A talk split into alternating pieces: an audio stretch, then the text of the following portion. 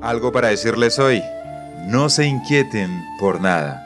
Más bien, en toda ocasión, con oración y ruego, presenten sus peticiones a Dios y denle gracias. Y la paz de Dios, que sobrepasa todo entendimiento, cuidará sus corazones y sus pensamientos en Cristo Jesús.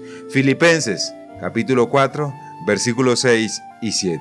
Y entre tantas cosas que decir, sí, tengo algo para decirles hoy. Acción de gracias. Primera parte. Mis amados oyentes, como siempre, bienvenidos a un nuevo capítulo de Algo para decirles hoy. Seguimos hablando de nuestro tema del mes, gratitud. Y hoy vamos a hacer un enfoque, un énfasis en esa acción de dar gracias. Acción de gracias. Hacer una oración de acción de gracias puede ser transformador. Aunque nos encanta reunirnos con nuestros seres queridos para recordar todo por aquello por lo cual estamos agradecidos, es la riqueza de nuestra propia vida de oración personal la que puede hacer una gran diferencia. Dar gracias a Dios puede ayudar a cambiar nuestra perspectiva y transformar nuestros pensamientos. Cuando hacemos oraciones de gratitud a Dios, cambiamos nuestro enfoque. Es un cambio simple que puede hacer una gran diferencia cuando la vida arroja dificultades en nuestro camino. A lo largo de las escrituras, mis amados oyentes, hay enseñanzas claras que nos alientan a priorizar el dar gracias a Dios. También encontramos varios ejemplos de personajes bíblicos con corazones agradecidos, aún en medio de las pruebas. David es un gran ejemplo de esto. En el libro de los Salmos y en primera y segunda de Samuel vemos que David responde con una oración de acción de gracias a una increíble cantidad de desafíos.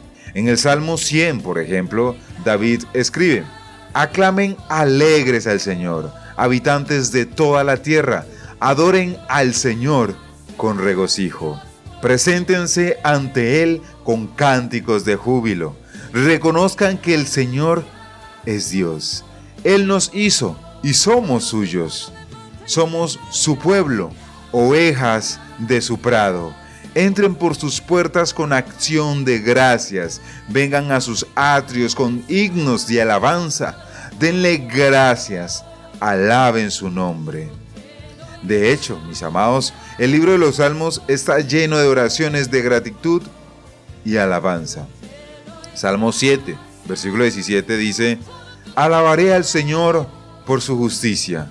Al nombre del Señor Altísimo cantaré salmos.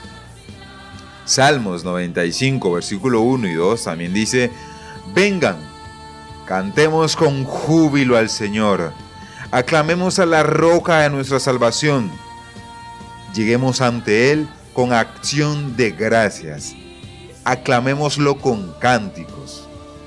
Y en Filipenses que lo acabamos de leer al principio de nuestro capítulo, encontramos otra motivación para llenar nuestros días con acción de gracias.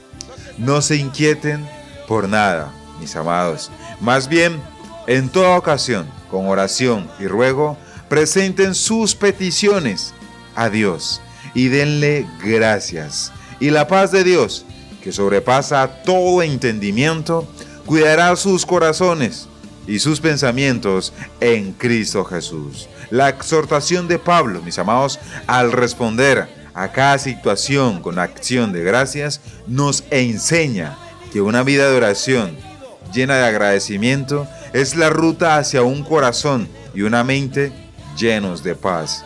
Con toda la tensión y demanda de la vida, de la vida moderna, esto es una invitación increíble y una manera maravillosa a cambiar las preocupaciones y el estrés por la paz y el gozo que solo Dios sabe dar.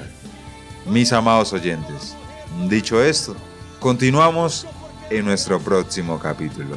Dios les bendiga grandemente. Soy B. Jones y esto fue algo para decirles hoy.